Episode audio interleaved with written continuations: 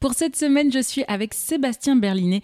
Il est luthier et s'est spécialisé dans la fabrication de ukulélé, où il a su se différencier avec un instrument taillé pour voyager avec un design original et une richesse dans le son.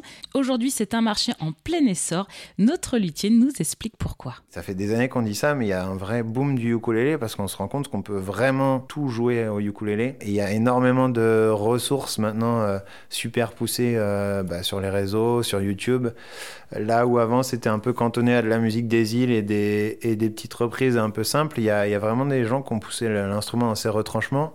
Et je pense aussi que le côté petit, transportable, répond bien à la demande de la société d'avoir un instrument nomade qu'on puisse vraiment emmener partout sans trop s'encombrer. Et ça a participé à ce que les gens se disent Ok, bah, j'ai un petit instrument, je vais essayer de le pousser dans ses retranchements. Et, donc ça donne. Ça part dans tous les sens, mais c'est foisonnant et, c'est génial, ouais. Donc là, euh, pour vous faire un petit démo sonore de différents instruments que j'ai sous la main, l'instrument que j'ai dans, les mains, c'est euh, le ukulélé de voyage que j'appelle Kaikura. Euh, c'est son nom de modèle. C'est un ukulélé qui fait seulement 2 cm d'épais qui a donc une toute petite caisse évidée, mais euh, qui sonne quand même comme un grand parce qu'il a une table d'harmonie en bois très fine qui se comporte un peu comme une peau de banjo. Du coup, il a un son assez sec qui rappelle un peu le son du banjo.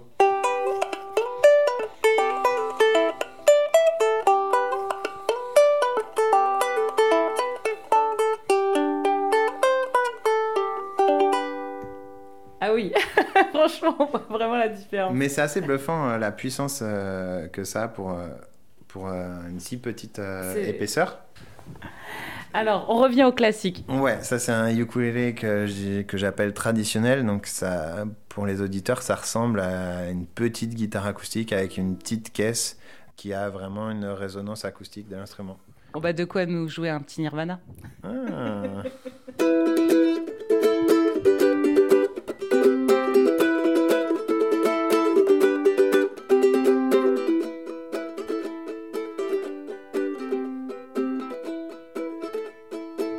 croirait, non Ah ouais, j'ai envie de sauter là, ça y est. Allez, on mettra les prochaines dates de concert. et, euh, et, le dernier que j'ai sous la main, c'est un ukulélé traditionnel, donc qui ressemble à une petite guitare qui a une caisse de résonance en bois. Sauf que euh, le principe, c'est plus une table d'harmonie en bois qui vibre et qui fait le son, c'est un cône métallique euh, sur lequel les cordes appuient et il se compresse en fait et fait comme un haut-parleur. Directement, du coup, on a un son beaucoup plus métallique.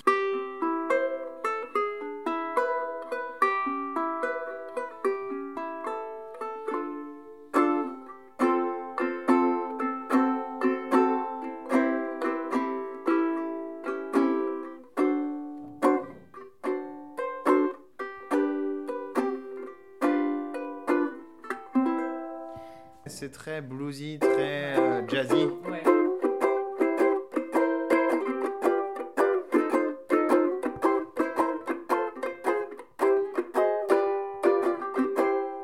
C'est important en fait de proposer différents types de ukulélé dans le son par rapport à la demande en fait. C'est important. En fait, euh, ils savent pas forcément en venant ici euh, qu'il y a cet éventail de sons possibles. Euh, c'est le but du showroom aussi, c'est d'avoir suffisamment de stock à l'atelier avec des essences différentes, des tailles différentes pour montrer un peu l'éventail de, de, ce qu'on peut avoir comme sonorité. Une dernière question, est-ce qu'il faut avoir une oreille très développée quand on est luthier? Je dirais qu'il faut avoir des petite base, mais d'un instrument euh, à cordes. Si on veut fabriquer des guitares ou des ukulélés ou des basses ou des banjos, peu importe, euh, il faut quand même avoir une, petite oreille, mais il n'y a pas besoin d'être euh, virtuose, non, vraiment pas. Quand même deux choses assez différentes, la minutie dans la fabrication, parce qu'on fait des instruments qui flirtent en fait entre, entre la légèreté pour bien sonner et puis les renforts bien choisis aux bons endroits pour que bah, l'instrument perdure dans le temps. Mais la connaissance musicale est presque accessoire Merci beaucoup Sébastien Berlinet, c'était l'atelier Mélopée. Alors si vous souhaitez découvrir son travail, je vous invite à aller sur son site internet